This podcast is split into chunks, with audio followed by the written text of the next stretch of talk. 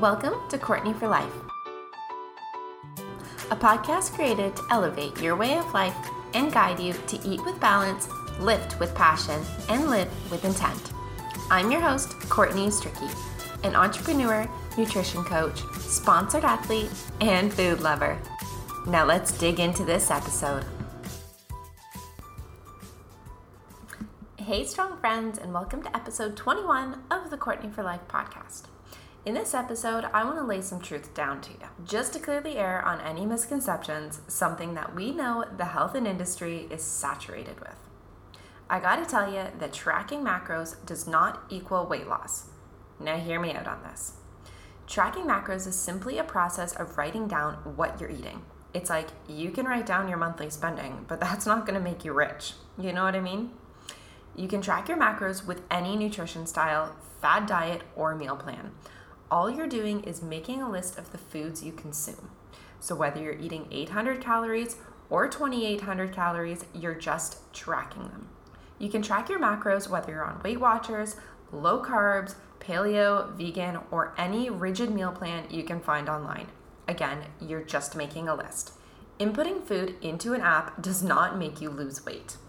Adhering to a structured program that aligns with your lifestyle and your goals does.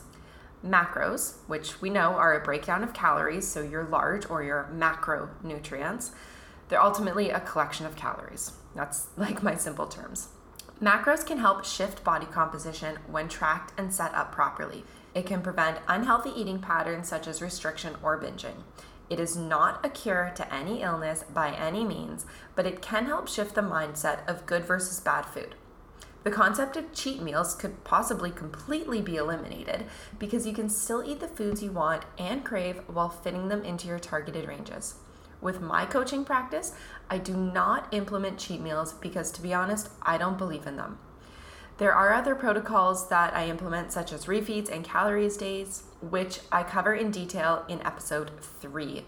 The good thing about tracking macros is that it creates awareness, which I think is so extremely important. I'm a visual learner, so when I can see the data in front of me, I'm way more likely to understand and apply it.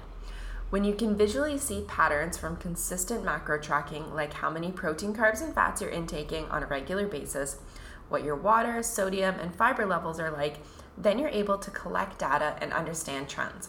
And that's why I think it's so successful. You're working with the facts. You're taking the unknown variables out when you don't input things.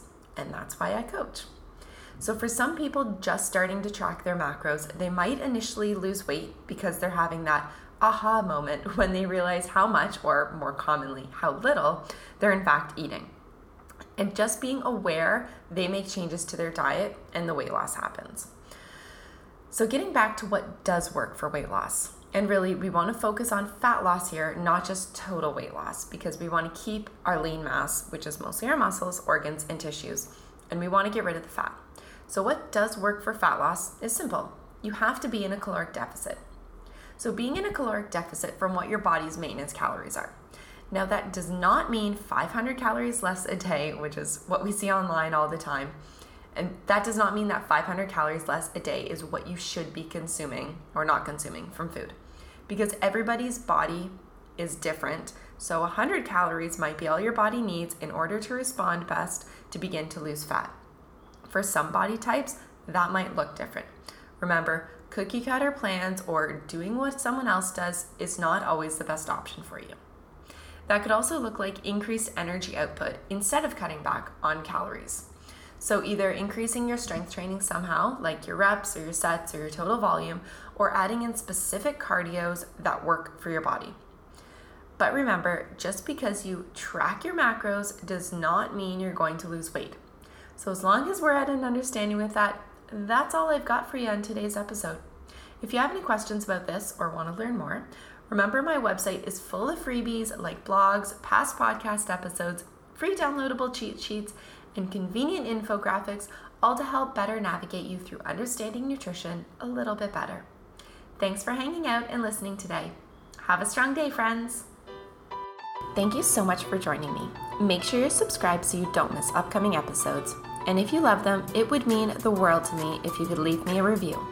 For more beyond this podcast, including my blog, free downloads, coaching inquiries, and program information, visit my website at courtney for life dot com.